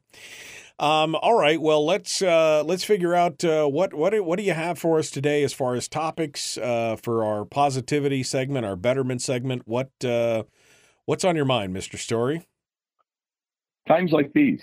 I'm thinking a lot about times like these and the idea that boy, it's never been. I mean, in some ways, it's never been worse. We're at the we're at the edges of war in in three places. We're at an economic war. We're at a political war in infighting, and it seems that divisiveness has never since the Civil War been been greater here in this country, and Right. just seems like man. And then Paul Harvey's voice and words wash over me. The thing about times like these is there have always been times like these. And so it made me think about uh, something I'd read. uh, Mother Teresa had written. Some I call it an essay. Other people refer to it as a poem, but it, it's a it's a series of just stanzas. And I thought, why don't we just go through this because this is timeless advice. Sure. This is pre-social media. This is pre-digital age. This is just literal advice that you can take into every aspect of your life. She opens with people are unreasonable, illogical, and self-centered. Forgive them anyway. wait, what is? It's like I feel attacked. Wait, wait, wait a second. What was that? Illogical, unreasonable, and self-centered. unreasonable. Yeah, forgive them anyway. And because you know who you know who people are? You, me. She's referring to humanity. We can be unreasonable, illogical, self-centered. We should forgive them anyway. Like it's it's like um, you know, Ronald Reagan said it's not that the liberals are are wrong, it's just so much of what they know is wrong, or or I can't remember the exact quote, but it's that idea that we can still forgive yourself as well. And I think that's one of the harder aspects of that line to, to employ is actually forgiving yourself for having ever been unreasonable, illogical, and self-centered because we all are. We have all of these facets among us. So the next line is if you are kind, people may accuse you of selfish, ulterior motives. Be kind anyway. Isn't that the truth? And especially when you're on, we joke around. There's a there's a uh, uh, a, a cesspool called Homer Communications. It's a page on Facebook, and you could you could go in there and say, um, I down to $20 bill and I just want to make sure it goes back to the right owner. And you will have 50% of the, the people that are in that group attack you. They'll attack the monetary system. They'll attack every, and it just suddenly turns into this. I was just trying to do something good. Be kind anyway. Do good anyway. I think Mother Teresa's right on about that. They will, people will accuse you of being selfish and having ulterior motives. When you're kind, be kind anyway. That uh, that group, by the way, is uh, I just I, I I bring the popcorn every time I open up that group because I want to stay connected to Homer, my adopted hometown, and I always want to see what's going on. But boy, second you open up that group, you're like, oh, here we go. Here we go. well, that's what you know when you think about it. That's social media in general, and social media isn't just Facebook or Twitter or Twitch or TikTok or the Instagram, whatever. It's Yelp reviews. It is Uber. It is Google reviews. It is everything that we use, these engines that have been designed to allow people to express themselves in a way that it can feel as though you matter or what you've done is something worthy or notable or no it's, it's not at all it's gone it's like the time it's like the sands uh, of a low tide beach you're going to be gone at high tide it's not real. And yet we feel as though if you look at that, if you just looked at, at Homer Communications, for example, or pick pick one, I'm sure you know, I'm sure every everybody listening probably has one of these dumpster fires in their own backyard that social media is allowed for this this to go on. Suddenly you think, man, we're a bunch of mean people. No, it, it's not. It's just uh, the keyboard warriors get to employ some kind of a sense of meaning, or right. it, it, allows to, to it appeals to the to our lower nature, right? Uh, and it's not it's not reflective of what life is really like. And if you think about these things, like her next line and Mother Teresa's next line is, "If you are successful, you will win some false friends and some true enemies. Succeed anyway." That's true. I mean, you will. I mean, you're always going to. I always felt like, well, somebody's going to be mad one way or the other. Uh, and mm-hmm. so, but you you got to persevere. You got to just keep going on. It's for. I'm doing it for me. I'm doing it for my family. Whatever you know that I'm trying to succeed in. Uh, and some people are going to be happy, and some people aren't, and you really can't control that. So you just got to go anyway. Yeah, and, and it's it's like in, on Silicon Valley, which is a pretty hilarious little sitcom that aired a few years back. The billionaire was talking about how he goes, "You just the problem with being a billionaire is you never know if you have real friends or they're just after your money." And uh, so I love this line in reflection in reflection of that. You know, if you're successful, you'll win some false friends and some true enemies. Succeed anyway. There's uh, this idea that if if somebody has succeeded, somehow they're harming somebody else. It's like right. Reagan said I can get this correct, that the fat man standing next to the thin man, some people feel like he, he had to get that way by taking food from the thin man. And it's just not the way it works. Right. You know, you're talking about the mandatory minimum wage and so forth. And it's like that. You cannot regulate success. You cannot bring government or regulation into the picture and, and guarantee or or propagate success in a real market space. Right. And so these things happen. You will win some false friends and some true enemies because uh, jealousy's out there. But as she says, Mother Teresa says, succeed anyway. Go well, yeah, success is not a zero sum game. It's not because one person succeeded that means that the other person now doesn't have the ability to succeed. It's not taking away from anybody else. But that's kind of what's been perpetrated out there. Uh, and I think a lot of it's just envy and jealousy uh, and and aversion to hard work. I think is a lot of it. Uh, but like you say, you're going to offend somebody, so you might as well succeed anyway, right? You just offended me. Her next line is If you're honest and frank, people may cheat you. Be honest and frank anyway. This is really hard stuff. This is really simple. And yet at the same time, you could probably teach an entire, uh, you know, high level college course on just these simple lines from a humble woman who gave her life to service. If you are honest and frank, people may cheat you. Be honest and frank anyway all of these things are prescriptive of what I think the good life is, what a quality of life is, and what you'll be remembered for. Maya Angelou said, they'll forget what you did, they'll forget what you said, but they'll never forget how you made them feel. And so if you're honest and frank, you may get cheated. You may lose opportunities. You may, may alienate some people. Be honest and frank anyway. Yeah, I mean, I've had that. Uh, I'll be honest with you. I mean, just to put it into true, I've had that happen on the program where I have had, I've said some things, I've been honest, I've been frank, and I have lost uh, business on the other side, uh, outside of the show, simply because I was honest and frank on the show. And I just looked at that as part of the cost of doing business, of being a lot. I'm not going to temper my beliefs or you know or meliate my beliefs by just simply to make sure that I make money somewhere else. That just that doesn't. You got to be true to yourself, otherwise it just feels disingenuous. You you got to be genuine to yourself. The next line is what you spend years building, someone could destroy overnight. Build anyway. Isn't that the truth? I mean, you, you can spend your lifetime building something up or working towards, endeavoring towards something, a goal, creation of something that could be destroyed overnight. Hello, COVID 2020. Hello, businesses, restaurants, other than the French Laundry, of course, where Gavin Newsom can dine during the the lockdown, uh, could be destroyed overnight. And that, that line probably meant something different to people building businesses prior to 2020. Wait a minute, destroyed overnight. Yep. Uh, how about the Alaskan governor creating mandates? Which has he ever answered for that, Michael? Have you ever talked to the governor, uh, Governor Dunleavy, about whether or not he regrets those mandates and destroyed people's businesses and livelihoods overnight, or no, does, we, does he we, still stand tall for them? Or we, I don't think we've had a discussion on that. In fact, I don't think we've had a discussion about much about anything in the last year. So, yeah, uh, yeah. no, I don't think we've ever really had a discussion about that. Just let's put a pin in that because wouldn't that be an interesting conversation? We kind of have all moved on and things have changed, but let's let's not forget the the mandates that he the dic you know the dictatorship that became our state. Wow, it's just that and Mother Teresa's bringing that out of me. What you spend years building, someone could destroy overnight. Build yeah. Okay, put a put a pin in the standing tall for mandates. Uh, that would make a great segment title, though. Maybe you could get Dave Stieren or somebody from his administration because he's busy. I get it, but uh, standing tall. But maybe you could get somebody else. he's standing All tall right, in the on. corner. Yep, exactly. All right. It, if you find serenity and happiness, others may be jealous. Be happy anyway. Every now and then, did you ever watch see somebody that's got?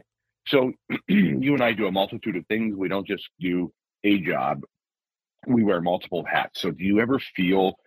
at the end of the day or the week or the quarter or the month or the year, you just feel like, oh, like thin, stretched out, and like, and you see somebody that just has like a lot less going on, and they just seem so happy. And you're like, oh, wouldn't, yeah. wouldn't that be wonderful? Uh, if you find serenity and happiness, others may be jealous of that. Be happy anyway. I think that's excellent advice. Well, I mean, yeah, I have been. And as I get older, I find myself feeling a little more thin, you know, stretched thin a little bit more on things.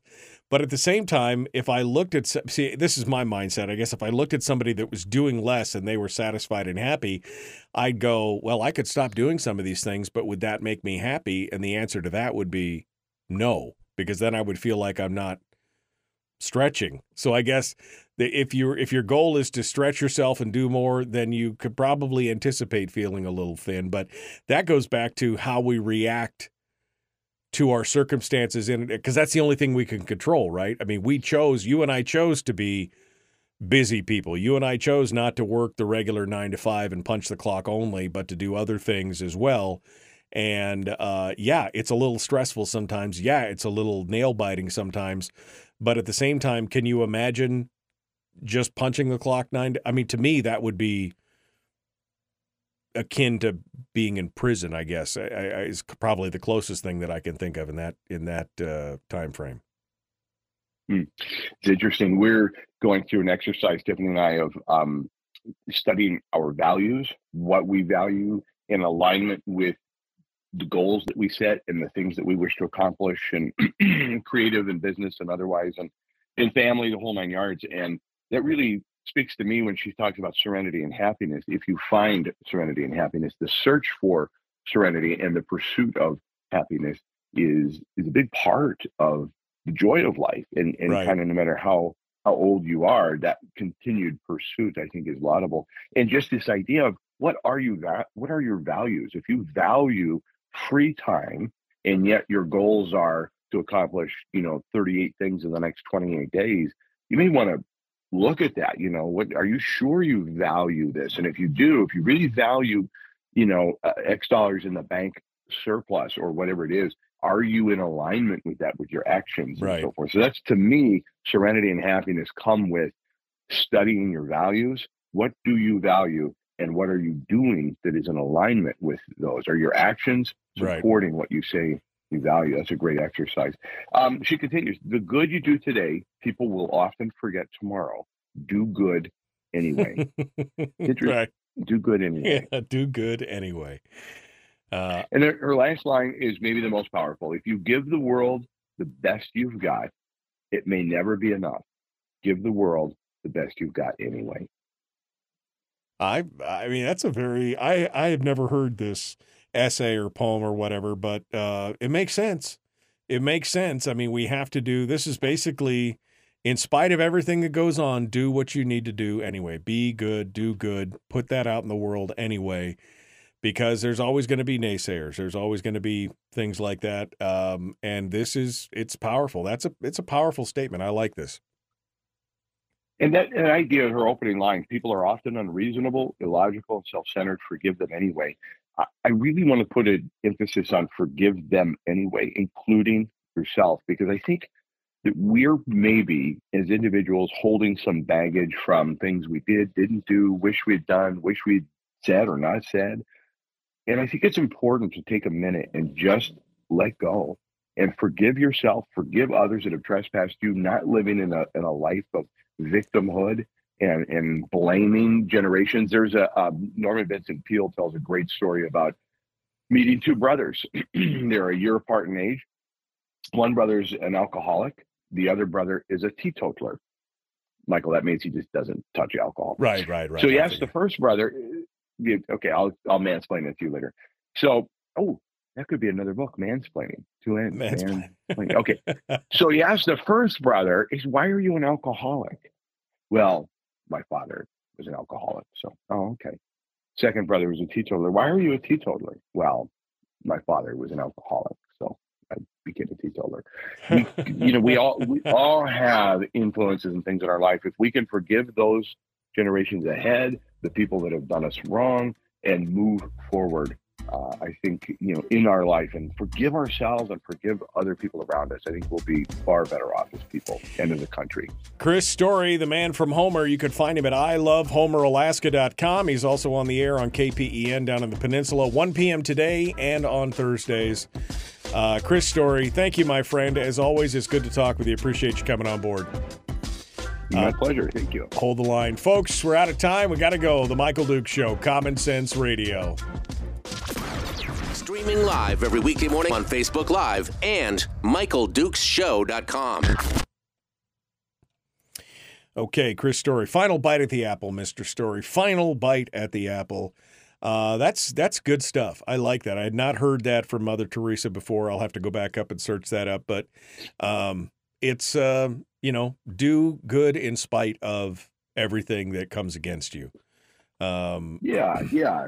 It's, yeah, these these are all forces. Everything she's talking about are just basically not much different than gravitational force on you. You know, get up anyway. You know, gravity's going to pull you back down. Get up anyway. Walk anyway. Go somewhere. Do something. People will say what they're going to say. They're going to behave the way they're going to behave. They're going to they're going to criticize you anyway.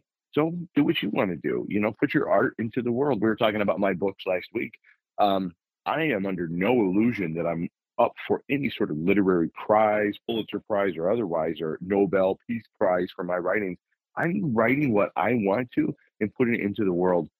And I'm open for criticism, and I will and have been criticized. I do it anyway. I don't care. I do it for myself because it's my, it's art. I consider it art. And in fact, I consider business as in life art. And so for, for that matter, um, you know, there's if you think about it like gravity, all of the negative forces she talked about, or the negative consequences of of doing good or being successful, or all the things that could come with that in this digital social media age or otherwise, doesn't matter. Think of it as gravity. It's always been there. Irrespective of how it comes at you. Are you watching the the hot dog gate here in Homer, Michael, on Homer Communications? I saw The- I saw a little bit of dog? that. I saw a little bit of that, and I'm just, all I could think of is like, man, it's a free market. If you don't want to buy his fifteen dollar hot dog, don't buy his fifteen dollar hot dog. Maybe it's worth it, maybe it's not. I don't know, but it just seems much ado about nothing. Quite honestly, it seems like people bitching to bitch. If you were to just apply this poem to that situation, or this essay for Mother Teresa to that situation, from both sides, you know, from both sides. Here's a guy yelling at people for their opinions. Here's a bunch of people giving him opinions which didn't ask for necessarily. It's just one of those things. If you were to just look at the slice of life in social media and go, "Oh man, I'd never start a business," than that. Think I just am so grateful that social media wasn't around when I started my first business 30 years ago. It's like you know, you make mistakes, or you're a human being, or people have opinions and don't Right. like you, or Right. whatever, and then and then social media just amplifies it and allows. But if you look at all of these stanzas of her essay and just say, do it anyway. Start your business anyway. Write your write your book anyway. I would just say on Hot Dog Gate, first and foremost, don't ask for things if you're not ready for, uh, you know, don't ask for things on social media if you're not ready for the actual poo parade that's about to happen. You know what I mean? Because, Right. you know, if you ask somebody, my wife made some kind of comment anonymously on some group and she said, I knew that this was going to raise questions, but it was just anonymous. She just asked, Is there any restaurants out there that allow um, allow you to bring your dogs to like the outdoor patio, right? To like the outdoor patio area so you could eat outside. and she immediately got ripped to shreds about how dare you bring a dog to a restaurant and all this kind of stuff. And, Mhm. and all she was saying was, is there an outdoor patio space? You know, but it doesn't matter because people they love to be they love to be outraged and that's what it's all Yeah. you know that's what it's all uh, going on about it's just crazy so And if you're going to do something in the world, expect that like a gravitational force, do it anyway. And, you know, to your point, maybe don't go looking for it, but if it comes your way, you know, deal with it as best you can. If somebody puts out something that is uh, negative and a- inaccurate, fine, correct the record and uh, and do it with do it with some class and kindness and move on. But yeah, all, all of these things to say, even in this digital age, if you like, for example, I'm not on that that page, and so I just hear about it from other people, and I'm like, man, I had no clue this was going on. I had no clue. It's such a refreshing, fresh air space to live, clueless. Yeah, Just, exactly. You know, living your life and and moving on, and and I'm sure that there's things that um, you know, are said about me. Oh, in fact, I know there are. There's one particular guy that has this. He can't stand my show. He can't stand. He can't even stand the way I say Homer, Alaska. When I say, you know, on top of the world in Homer, Alaska, he can't stand it. He posts about it. Like I don't care. I'm not. I, all right. right Uh, I'm going to do it anyway. I'm going to do my show anyway because there's somebody out there that, that needs it and wants it. So I'm going to put my work into the world no matter what. Yeah, you can't let the naysayers get you down. I mean, there's always going to be, no matter what you're doing, there's always going to be somebody out there fighting against it for whatever reason, their own reasons, whether rational or not, they're going to be. So you just can't let you can't let people stand in your way on that. You guys got to keep going.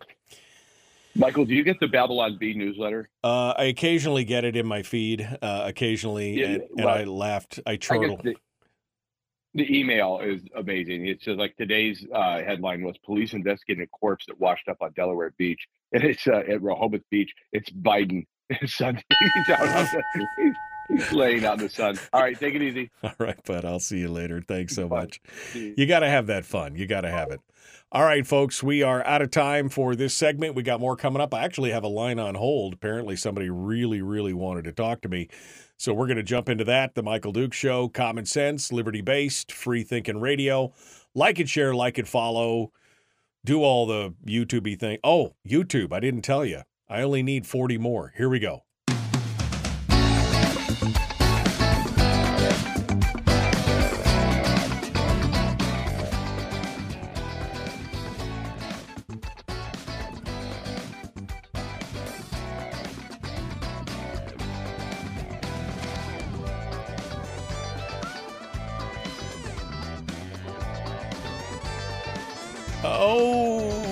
Okay, you guys ready?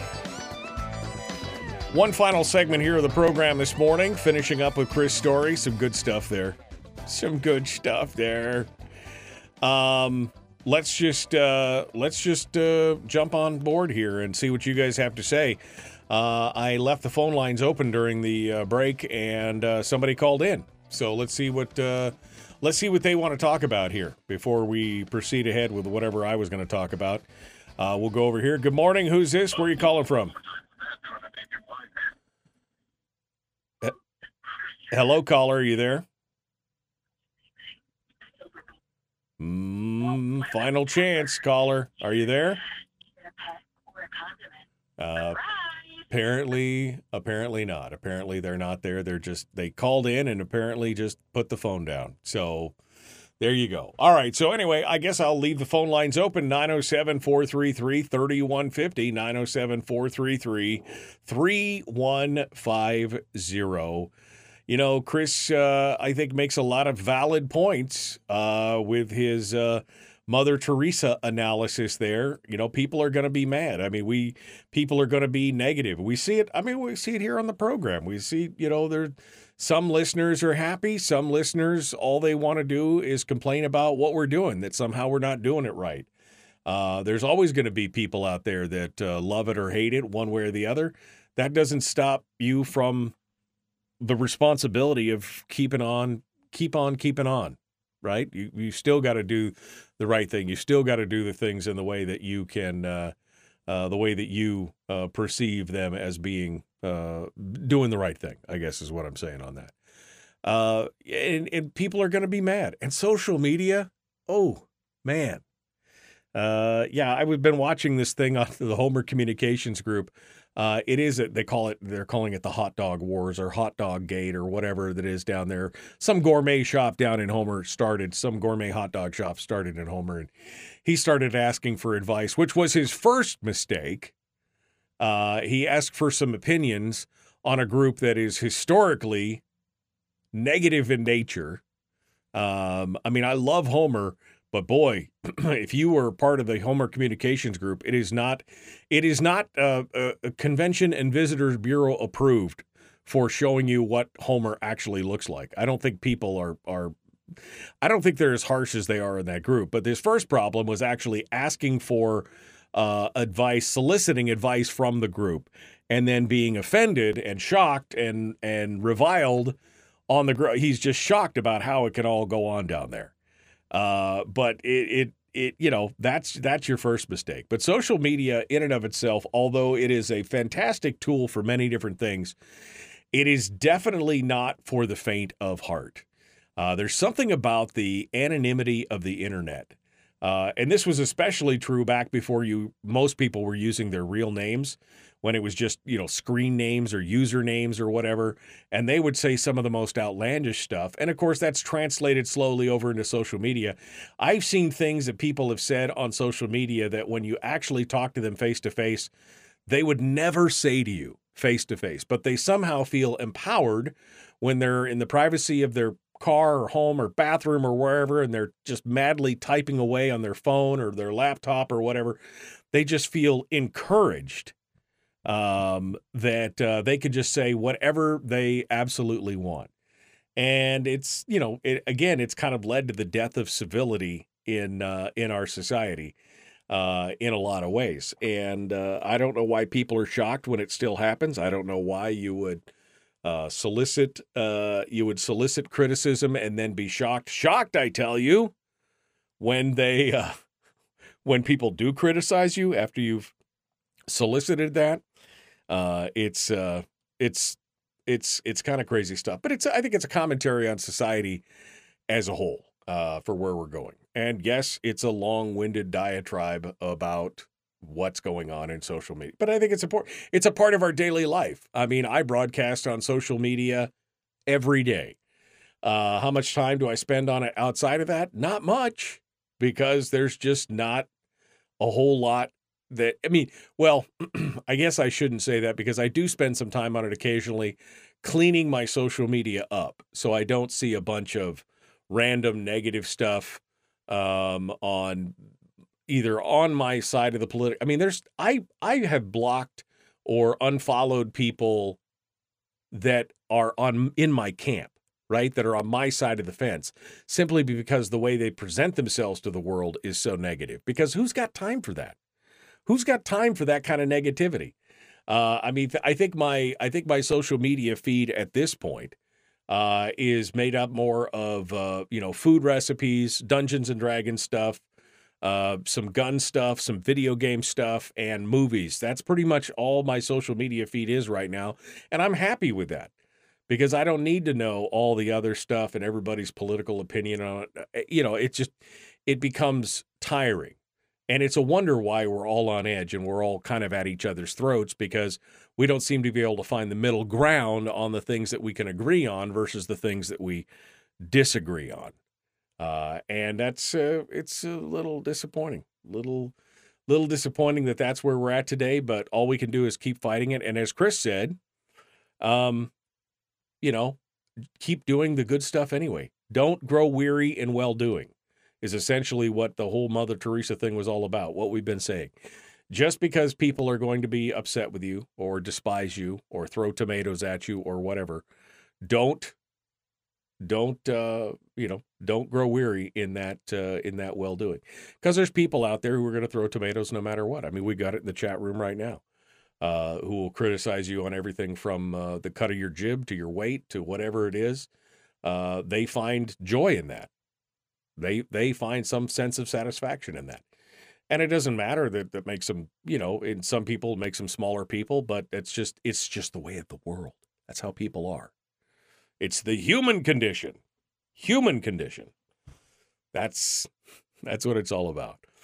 Uh, coming up on tomorrow's program, we will be joined in hour two by State Senator Mike Shower. Uh, he'll be coming on board to share with us how it's been going post uh, post uh, session. Uh, if he has uh, recovered from uh, the battle that took place in there, uh, and what he sees coming up for the upcoming session and the battles that are yet to come. so we get a chance. We give him a little bit of a breather, and now give him a chance to recuperate and come back and talk with us tomorrow. So State Senator Mike Shower will be joining us tomorrow in the second hour working on uh, some other stuff for later this week. Uh, I think Mayor Dave Bronson actually wants to come on the program and talk with us uh, about some stuff as well. His second is two years in office, celebrating now his second year in office. So we'll talk about that as well, and we'll see. Uh, maybe this week we'll see if we get a chance to talk to them about that as well. So.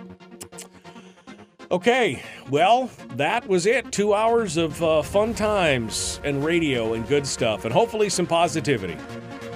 And hopefully you enjoyed it and you just didn't find it to be painful. If it was, I'm sorry. But I had a good time. And hopefully we shared it all out there.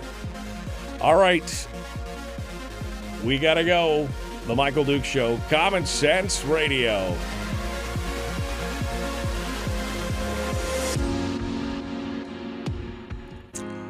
Okay, my friends. Well, I know not all of you are happy. I can't control that. Only you can control that.